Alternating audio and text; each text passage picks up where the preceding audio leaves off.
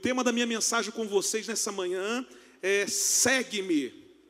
Mais uma palavra liberada por Jesus. Dessa vez, Jesus liberou essa palavra a um dos seus discípulos chamado Pedro. Então, quero convidar você a abrir a sua Bíblia ou acompanhar aqui na nossa projeção. Quero ler apenas uma parte de um versículo com vocês aqui nessa manhã. João capítulo 21, versículo 19, a parte final desse verso. João 21, 19, a parte final. Diz assim o texto: E então Jesus lhe disse: Segue-me. E então Jesus lhe disse: Segue-me. A palavra de Jesus para alinhar a nossa vida nessa manhã é essa: segue-me. E talvez você possa pensar o seguinte, pastor, mas eu tenho seguido Jesus. E aí a pergunta que eu vou fazer para você nessa manhã: você realmente tem seguido Jesus? Porque uma coisa é vir à igreja, outra coisa é participar de eventos da igreja, uma outra coisa é até ser dizimista e ser generoso, uma outra coisa é até ter o seu momento devocional, lendo a palavra e orando e jejuando. Mas a minha pergunta nessa manhã para você é: você segue Jesus mesmo? Então, eu comecei a entender a palavra que Jesus liberou sobre a vida de Pedro. Naquele dia onde Pedro havia decidido que não seguiria mais a Jesus. O que, que significa esse segue-me de Jesus? Significa que Deus não abre mão da sua vida. Significa dizer que Deus não desiste do direito de ter você. Significa dizer que Deus não rejeita o seu amor por você, que Ele sempre vai ao seu encontro. A iniciativa é sempre divina. Pedro havia desistido, mas a iniciativa de Jesus foi buscá-lo novamente. Pedro, melhor do que ninguém, nos revela essa verdade. Essa verdade de que Deus está sempre pronto a nos buscar. Quem era Pedro? Pedro era um homem de carne e osso, como eu e você. Pedro era filho de João, natural de Betsaida. Pedro era pescador, irmão de André e um dos discípulos que mais tinha intimidade com Jesus. Pedro era um homem de profundas contradições, mas também um homem de grandes incertezas na vida. Às vezes, Pedro era um homem incrédulo, às vezes, um homem quebrantado. Às vezes, Pedro era um homem confiante, mas em outros momentos, Pedro era um homem duvidoso. Às vezes, Pedro era um homem covarde, mas às vezes, um homem corajoso. Às vezes, Pedro era alguém que negava, mas às vezes era alguém que chorava de arrependimento. Às vezes Pedro era alguém que fugia, mas às vezes era alguém que aceitava o chamado. Nós estamos aqui falando de um homem que Jesus chamou pessoalmente para ser o seu discípulo, para aprender a ser como mestre. Um homem criado como qualquer um de nós, homem falho, errante, sujeito às dores tais quais eu e você enfrentamos nesse nosso tempo. Pedro, porém, precisava alinhar a sua vida às palavras de Jesus. Pedro já havia andado com Jesus. Pedro havia participado do ministério de Jesus. Pedro havia feito, havia visto tudo o que Jesus havia feito enquanto andava com ele. Mas mesmo assim, um dia Pedro desistiu de ser discípulo. Um dia Pedro desistiu de ser apóstolo, mas um dia Jesus não desistiu do discipulado de Pedro. Um dia Jesus não desistiu do apostolado de Pedro. Um dia Jesus não desistiu de Pedro. E a palavra segue-me, que Jesus liberou sobre a vida de Pedro, era uma palavra que deveria colocar Pedro novamente nos trilhos alinhar a vida de Pedro, ajustar a vida de Pedro, para que ele voltasse a ser o discípulo que Jesus havia sonhado que ele fosse. Mas por que que Pedro precisava de ajuste? E a gente vai ver que os ajustes que Pedro precisava são ajustes que nós também precisamos. Os alinhamentos que Pedro precisava fazer são os alinhamentos que nós também precisamos fazer. Por que, que Pedro precisava de alinhamento? E a primeira coisa que eu encontro quando eu olho para a vida de Pedro é que Pedro confiava muito em si mesmo. Lá em Mateus capítulo 26, versículo 35 diz assim: Mas Pedro declarou: Mesmo que seja preciso que eu morra contigo, nunca te negarei. Pedro era cheio de autoconfiança, ele se achava forte demais, ele achava que era uma rocha, mas era pó. Ele negou seu nome, ele negou seu apostolado, suas convicções, por quê? Porque ele confiou exageradamente em si mesmo, ao invés de ser humilde. Sabe por que precisamos de ajuste? Porque confiamos muito em nós mesmos e pouco em Deus.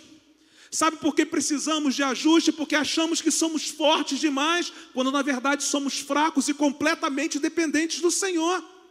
Sabe por que Pedro fraquejou? Porque ele confiava na força do seu braço. Ele não tinha confiança no alto, mas tinha autoconfiança. E foi isso que derrubou Pedro. Parece que a história de Pedro se confunde com a nossa história. Quantas vezes achamos que somos fortes demais, confiamos no nosso taco, não é verdade?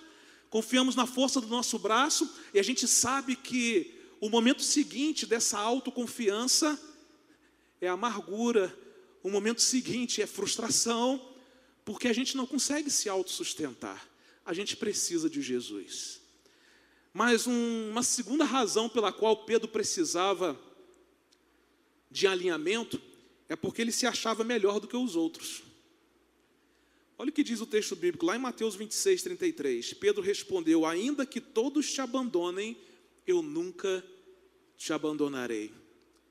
Um dos grandes entraves da nossa vida é achar que nós somos indispensáveis, é achar que nós somos melhores do que os outros, de que ninguém sabe fazer da maneira como nós sabemos fazer. Pedro falou assim: Ó, todos vão te abandonar, mas uma coisa eu, vou, eu não vou te abandonar. Pedro se achava melhor, ele estava dizendo: Olha, Jesus, os teus discípulos aí, eles não são tão confiáveis, não mas eu sou um homem confiável, eu não vou te decepcionar, eu aguento a parada, eu não sou homem de fraquejar, pode contar comigo para o que der e vier, quando os outros se acovardarem. Eu sou o cara, Jesus. Mas a Bíblia é clara em dizer que a soberba precede a ruína. Quantas vezes nós achamos que somos melhores do que os outros? E aí Deus é tão incrível que Ele levanta a gente que a gente nem imaginava para mostrar para a gente que a gente não é nada. Sabe por que Pedro fraquejou? Porque ele achava que ele era melhor do que os outros. Por isso ele precisava de alinhamento. Mas também uma terceira razão é porque Pedro foi incapaz de orar e vigiar na hora crucial da vida. O versículo 40 de Mateus 26 diz assim: Depois voltou aos seus discípulos e os encontrou dormindo. Vocês não puderam vigiar comigo nem por uma hora? perguntou Jesus a Pedro. Era um momento talvez mais importante ali da vida de Jesus e dos discípulos que estavam com eles. E Pedro foi incapaz de vigiar e orar. Quando nós deixamos de vigiar e orar, nós caímos em ciladas, nós caímos nas tentações e nós fraquejamos. Quando a igreja deixa de orar, ela se torna fraca e vulnerável. Alguém já disse que quando o homem trabalha, o homem trabalha, mas quando o homem ora, é Deus quem trabalha. Aquela era a maior batalha do universo. O destino da humanidade estava sendo decidido e Pedro estava dormindo. Foi a única vez que Jesus pediu solidariedade e os seus discípulos fracassaram. Querido, sabe quando nós perdemos todo o sentido daquilo que Deus colocou em nós? Quando nós deixamos de orar e vigiar nos momentos mais decisivos da história de vida nossa, da nossa família, da nossa igreja. As coisas estão acontecendo, Deus está realizando e nós estamos dormindo, como se nada tivesse acontecendo. A batalha está sendo travada, o campo de batalha está fervendo e nós estamos dormindo, quando deveríamos orar e vigiar. Por que, que Pedro precisava de alinhamento? Porque no momento decisivo da história, ao invés de ele estar atento, vigiando e orando, ele estava dormindo. Uma outra razão pela qual Pedro precisava de alinhamento, ele perdeu o controle emocional. João capítulo 18, versículo 10 diz assim: Simão Pedro, que trazia uma espada, tirou-a e feriu o servo do sumo sacerdote, decepando-lhe a orelha direita.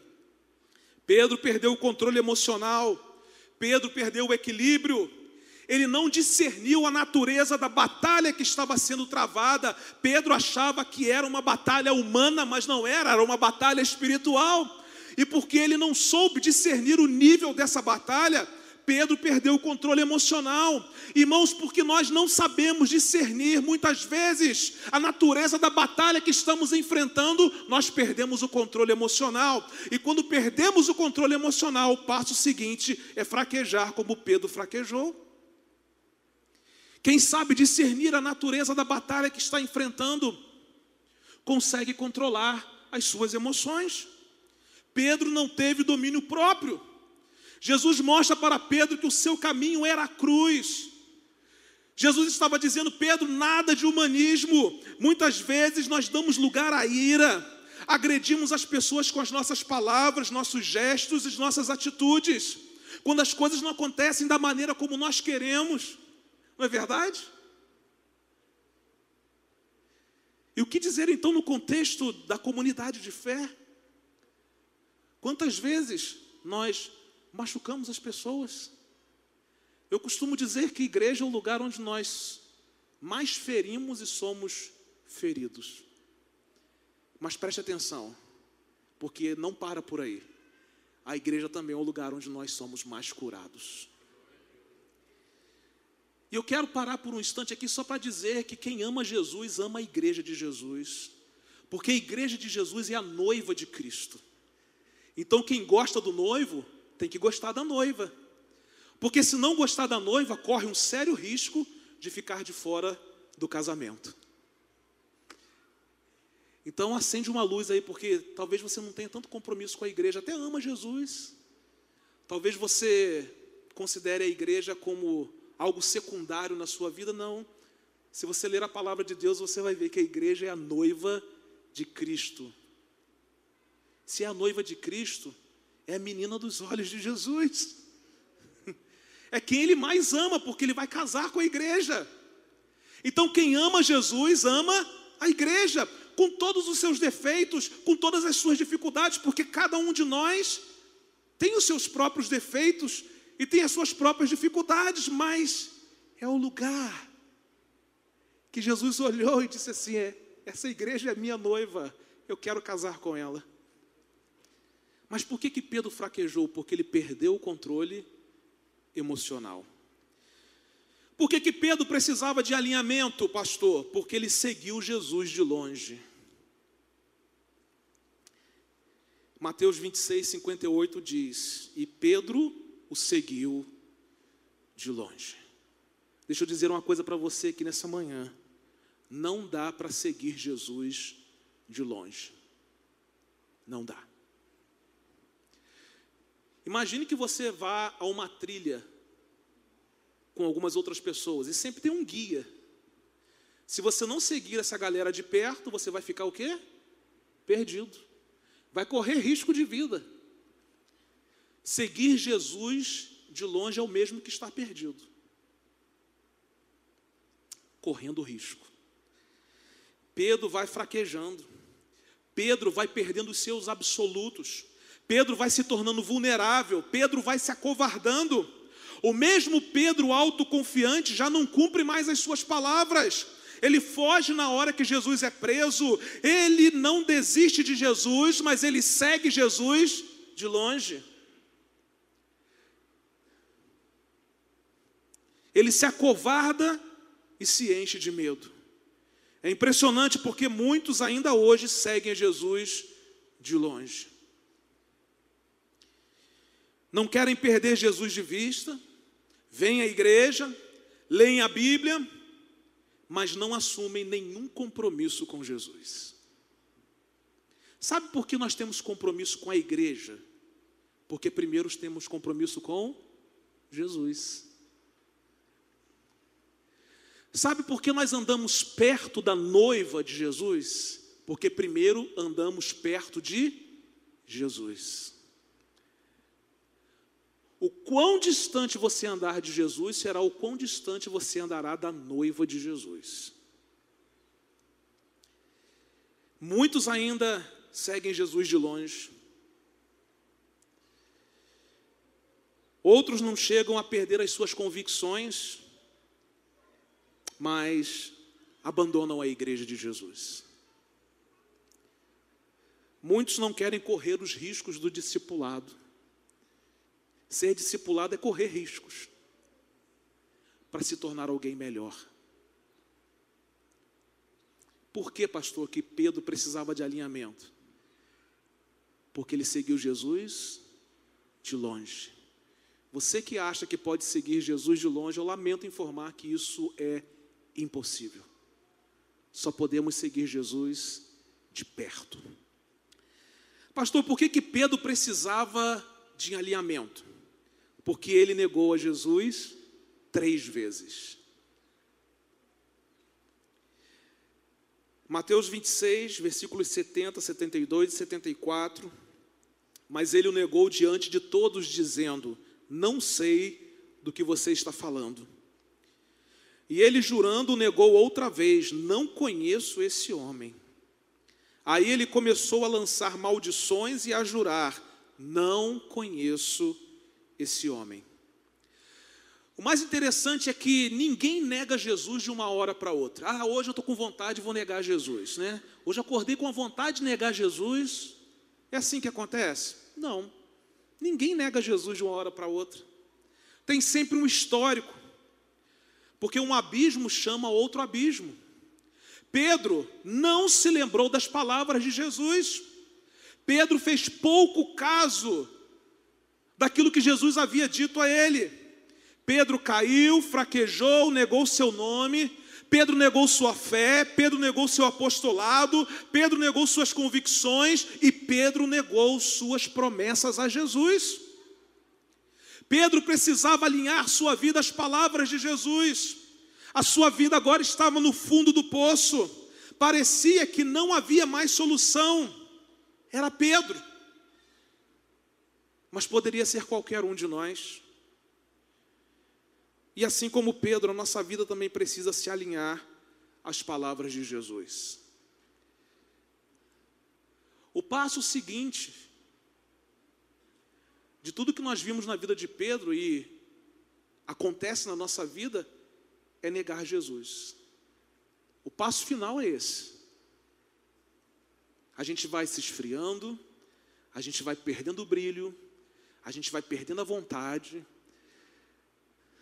a gente vai perdendo o primeiro amor, até chegar ao ponto em que nós negamos a Jesus. Mas Jesus não desiste de nós. Jesus não abriu mão de Pedro. E ele também não abre mão de nós. E o fato de que Jesus não abre mão de nós é que nós estamos aqui nessa manhã. A sua palavra está sendo lida, explicada, ministrada, por quê? Porque ele não desiste de nós. Então, olhando para a experiência de Pedro, o que, que nós podemos aprender? Quais são as lições ensinadas por Jesus através da palavra de alinhamento que ele liberou para Pedro? Vamos aprender um pouquinho com Jesus nessa manhã. A primeira coisa que eu aprendo é a seguinte: a palavra de alinhamento de Jesus revela o seu olhar de compaixão por nós. Não importa quem nós somos, não importa o que fizemos, Jesus sempre terá um olhar de compaixão por nós. O olhar de Jesus nunca é de acusação, o olhar de Jesus nunca é de crítica, o olhar de Jesus é sempre um olhar de compaixão. um olhar de misericórdia. O texto diz assim: Pedro respondeu: Homem, não sei do que você está falando. Falava ele ainda quando o galo cantou. O Senhor voltou-se e olhou diretamente para Pedro. Então Pedro se lembrou da palavra que o Senhor lhe tinha dito: Antes que o galo cante hoje, você me negará três vezes. O olhar de Jesus para Pedro não foi um olhar de julgamento. O olhar de Jesus para Pedro não foi um olhar de condenação, mas o olhar de Jesus para Pedro foi um olhar de ternura, de amor, de compaixão, um olhar que penetrou na alma para trazer Pedro ao arrependimento. Sabe, quando estamos distantes daquilo que Deus quer para nós, Jesus continua olhando para nós com um olhar de ternura, de amor, de compaixão, para trazer à tona as nossas dores mais profundas e fazer-nos chegar ao arrependimento. O olhar de Jesus levou Pedro a refletir sobre o que ele havia feito. O olhar de compaixão de Jesus deve nos levar a refletir se realmente nós estamos seguindo a Jesus ou não. A Bíblia diz que Jesus não, esma, não esmaga a cana quebrada, Jesus não apaga a torcida que fumega. Ainda que nós estejamos completamente desalinhados com a vontade de Deus para as nossas vidas, Jesus continua olhando para nós com compaixão. Jesus continua investindo em nós, Jesus continua olhando para nós, dizendo: Eu quero você porque eu amo você.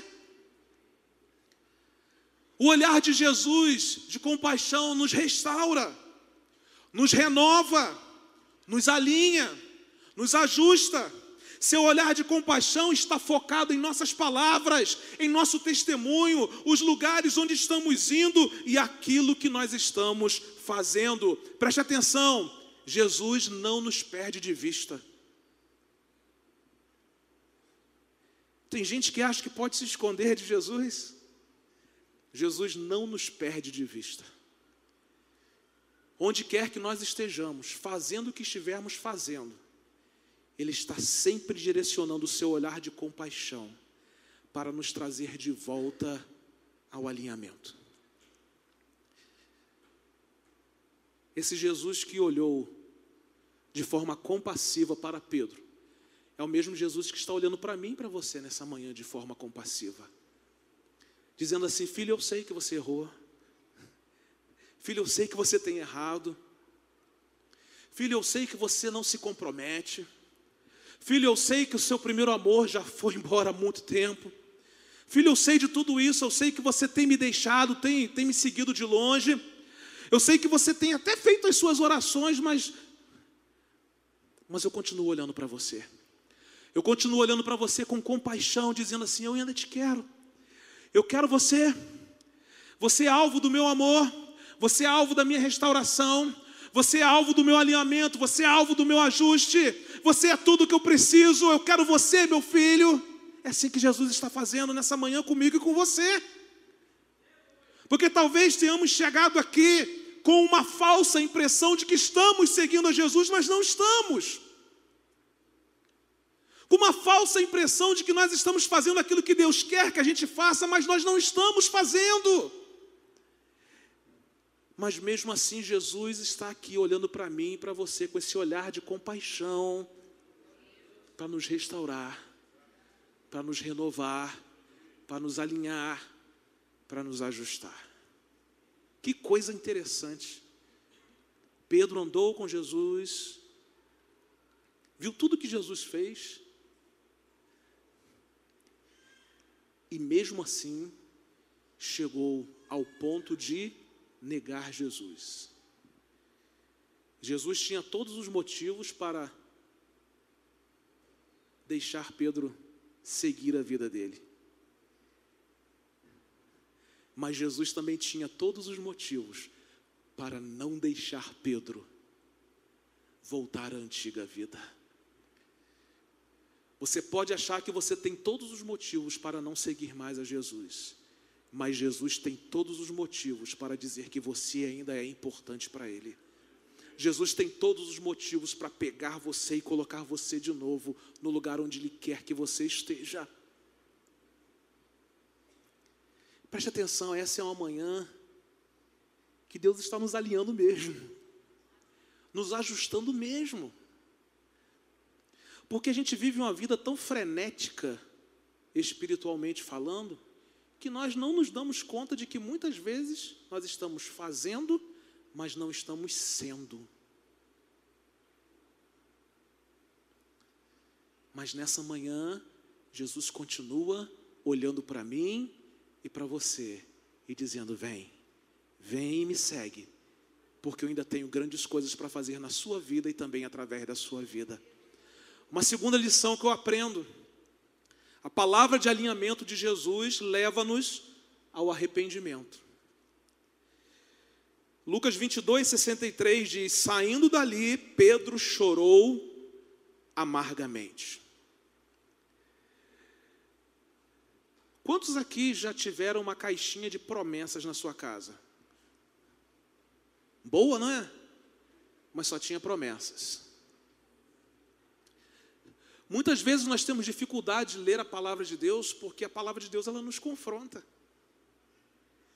A gente gosta das promessas porque as promessas são a parte de Deus no processo. Mas a gente não gosta de ler aquilo que é a nossa parte no processo.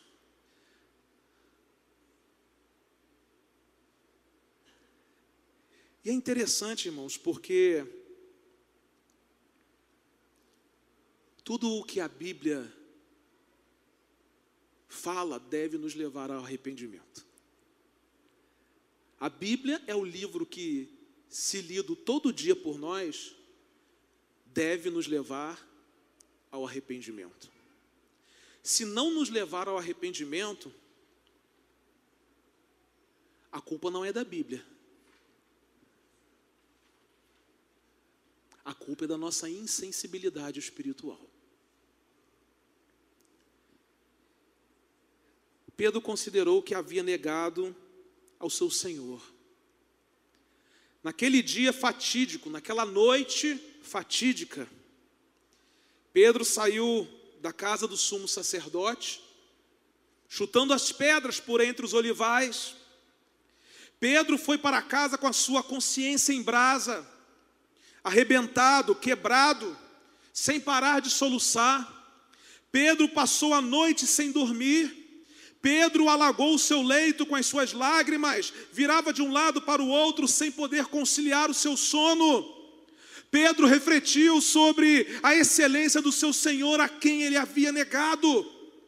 Pedro se lembrou do tratamento especial que havia recebido como um dos primeiros discípulos com Tiago e João. Pedro recordou que havia sido solenemente advertido por Jesus Pedro se recordou dos seus próprios votos de fidelidade. Enfim, Pedro chorou amargamente.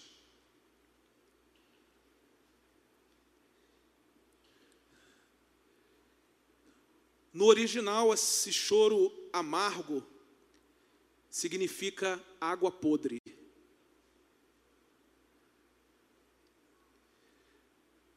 Há uma geração de filhos e filhas de Deus, de olhos enxutos, que não choram mais por causa dos seus pecados.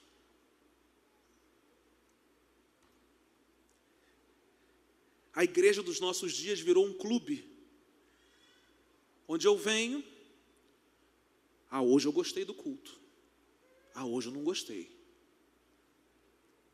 Sabe, já não estou gostando mais dessa igreja, agora eu vou para outra igreja. Irmãos, porque nós não. Nós perdemos a sensibilidade espiritual de chorar pelos nossos pecados. Esse choro amargo de Pedro sinaliza que ele estava completamente arrependido de ter negado Jesus. Nós fazemos o que fazemos com Deus, e continuamos vivendo da mesma maneira como se nós não tivéssemos feito absolutamente nada. Nós pecamos deliberadamente e achamos que podemos continuar trilhando a nossa senda é, de qualquer maneira. Perdemos a capacidade de refletir sobre o que a Bíblia nos ensina.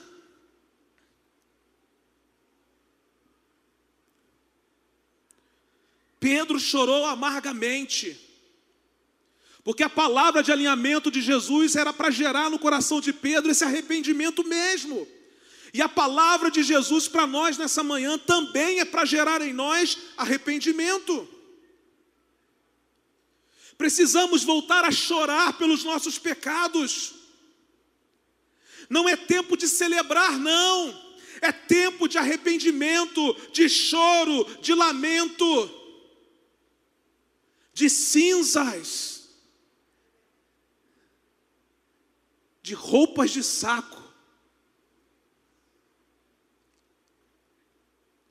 por estarmos tão longe do ideal de Deus para nós.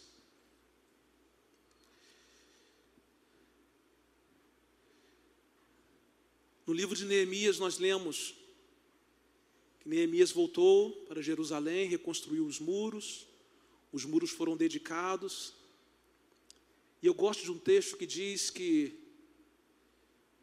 eles começaram a ler a palavra, e durante três horas eles iam lendo a palavra e o povo ia ficando constrangido com a palavra, ia se sensibilizando com a palavra. E o texto diz que nas três horas seguintes o povo começou a confessar os seus pecados, os pecados dos seus antepassados. Seis horas de culto só de arrependimento. Seis horas de culto só de contrição. Seis horas de culto só de lamento sobre os pecados do povo e dos seus antepassados. Deixa eu perguntar, qual foi a última vez que você chorou diante de Deus por causa dos pecados que você cometeu?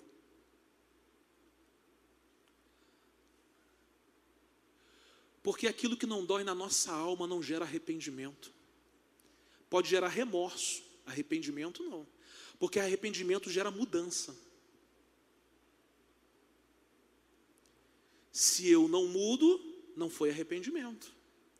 Arrependimento é quando eu fiquei tão desesperado com a situação, quando o negócio se tornou assim tão, tão insuportável para mim, que eu falei, já não posso mais seguir por aqui, agora eu preciso seguir por aqui. Eu mudo de direção. Eu permito que o Espírito Santo transforme a realidade da minha mente. Para pensar diferente do que eu pensava, para fazer diferente daquilo que eu fazia. Isso é arrependimento. Arrependimento não é você chorar hoje diante de Deus e amanhã fazer a mesma coisa. Porque você vai chorar todos os dias da sua vida e nunca vai se arrepender. Seu choro nunca será um choro de arrependimento, sempre será, sempre será um choro da, da sua dor, do momento que você está vivendo. Mas o choro do arrependimento, ele nos leva a novas atitudes, a uma nova postura, e o momento seguinte desse choro já não é mais choro, é celebração. Por que, que você não sorri mais?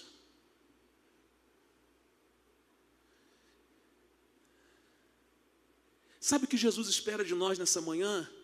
Arrependimento. Talvez você tenha vindo aqui para receber uma palavra de vitória, e essa é a palavra de vitória nessa manhã: arrependimento.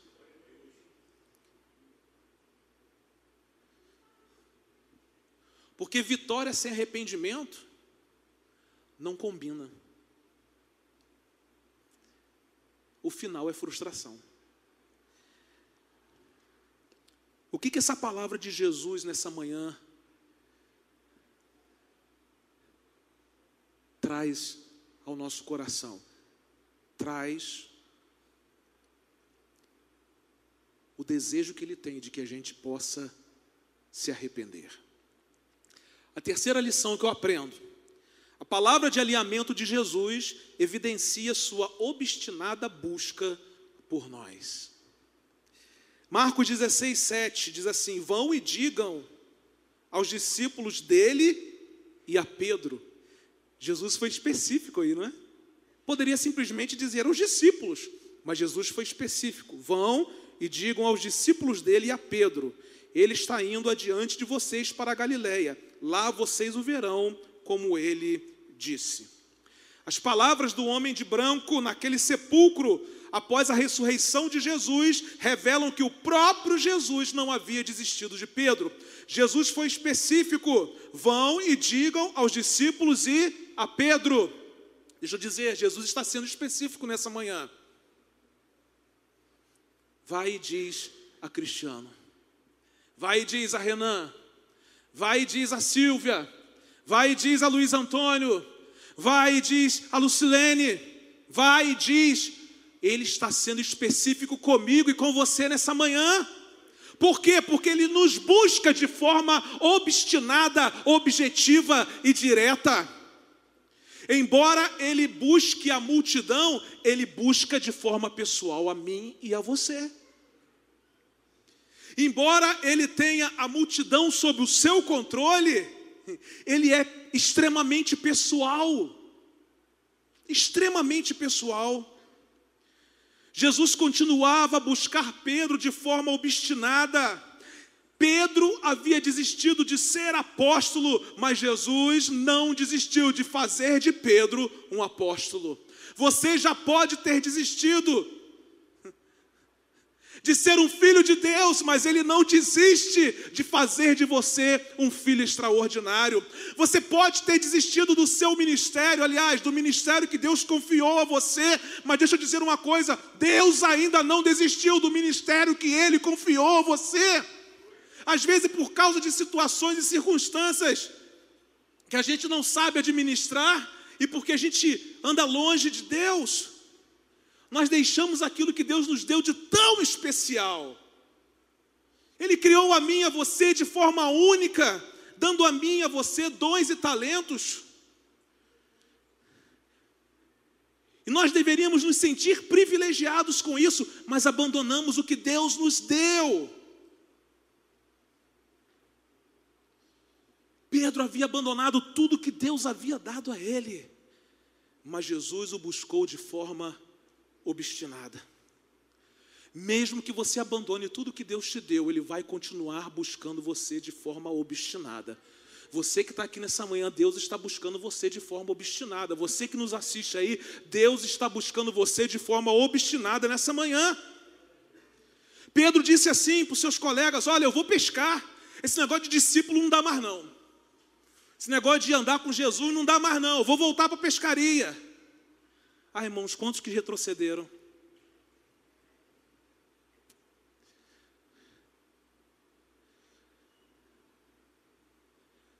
Quantos que já falaram, vou pescar, vou voltar a pescar? Jesus continua buscando você de forma obstinada.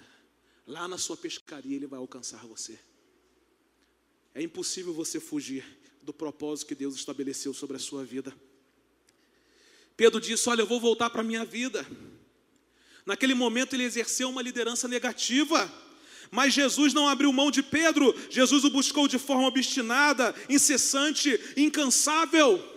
A palavra de alinhamento de Jesus evidencia que Ele vai nos buscar onde quer que nós estejamos, da forma como nós estivermos, fazendo o que estivermos fazendo. Ele vai nos buscar e ponto final, porque é da natureza de Jesus correr atrás de nós, é da natureza de Jesus nos buscar, é da natureza de Jesus nos alinhar, é da natureza de Jesus nos ajustar, é da natureza de Jesus dizer a você nessa manhã: você deixou a igreja, você deixou o ministério, mas eu continuo buscando por você, porque eu não abro mão de você.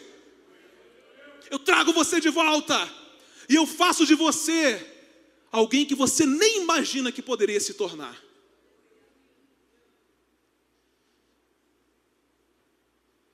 Perdemos a relevância,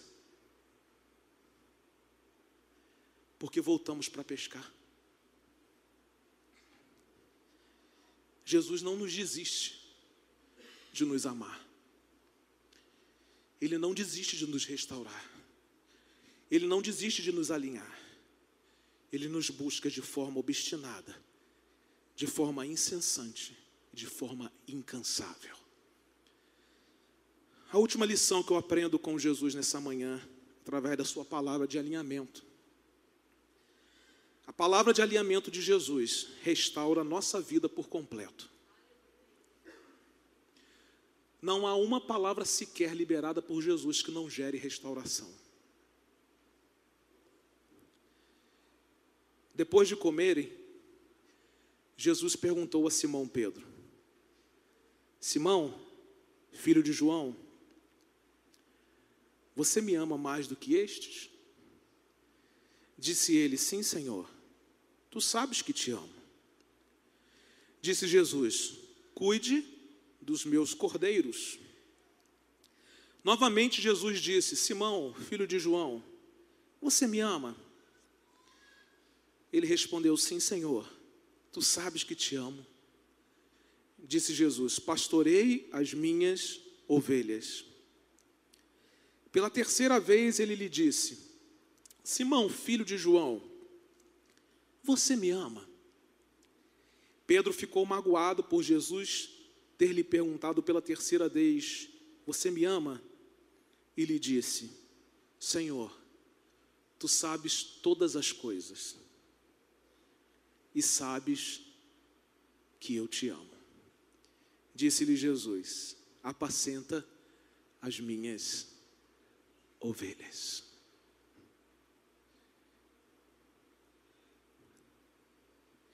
Quando parecia ser o fim da história da vida de Pedro, Jesus aparece a ele e o restaura por completo. Jesus restaurou a mente de Pedro, Jesus restaurou a memória de Pedro, os sentimentos de Pedro, a vida de Pedro, o ministério de Pedro. Jesus restaurou tudo. Pedro volta a ser um grande líder. E Jesus diz a ele novamente: Pedro, meu filho, segue-me. Segue-me. Quando parece ser o fim da nossa história, Jesus aparece. Jesus libera a sua palavra de alinhamento e restaura a nossa vida por completo. Hoje, como eu disse a vocês no começo, é dia de ajuste é dia de conserto, é dia de reparação, é dia de reconstrução, é dia de restauração completa para todos nós. Ah, pastor, eu já já passei momentos incríveis na presença de Jesus na minha comunidade de fé. Pastor, já servi tanto a Deus Pastor, já fiz tanta coisa, mas hoje, hoje Jesus continua buscando por você. Hoje Jesus quer restaurar a sua vida por completo. E quando Ele restaura a vida por completo, Ele restaura a nossa mente, Ele restaura as nossas emoções, Ele restaura o ministério que Deus nos confiou. Preste atenção, você é único. E Deus tem uma obra extraordinária para fazer na sua vida, mas também a partir da sua vida. Tem gente que está aguardando um milagre da parte de Deus que vai vir através de você. Só que você paralisou, você voltou a pescar. Tem gente que está esperando um tempo de restauração que depende da sua resposta ao que Deus está dizendo a você nessa manhã. Tem gente que está aguardando para ser cuidado por você, mas você voltou a pescar. Você deixou o discipulado. Você abandonou a noiva de Cristo. Você é a resposta de Deus para a vida de muitas pessoas. E hoje Ele está perguntando a você aqui nessa manhã: Você me ama? Você me ama? Ama mesmo? Até o ponto em que Pedro respondeu: Senhor, tu sabes todas as coisas. Mas será que nós poderíamos dizer como Pedro?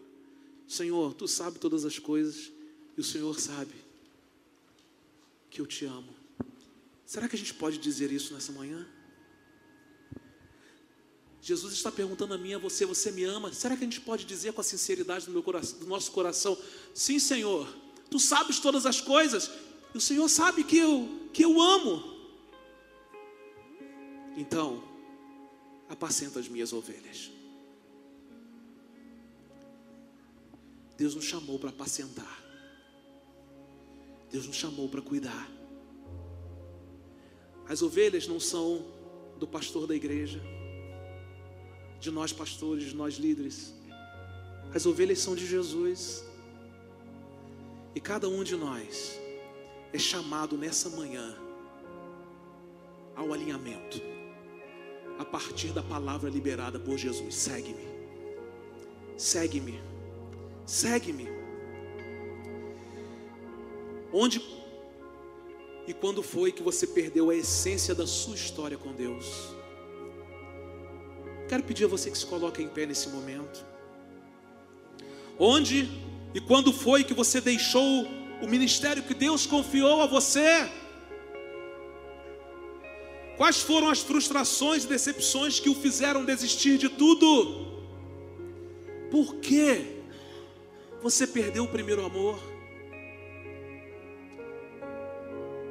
Jesus está aqui nessa manhã dizendo: segue-me palavra de alinhamento dele, que revela o seu olhar de compaixão por nós, que nos leva ao arrependimento, que evidencia a sua obstinada busca por nós e que restaura a nossa vida por completo.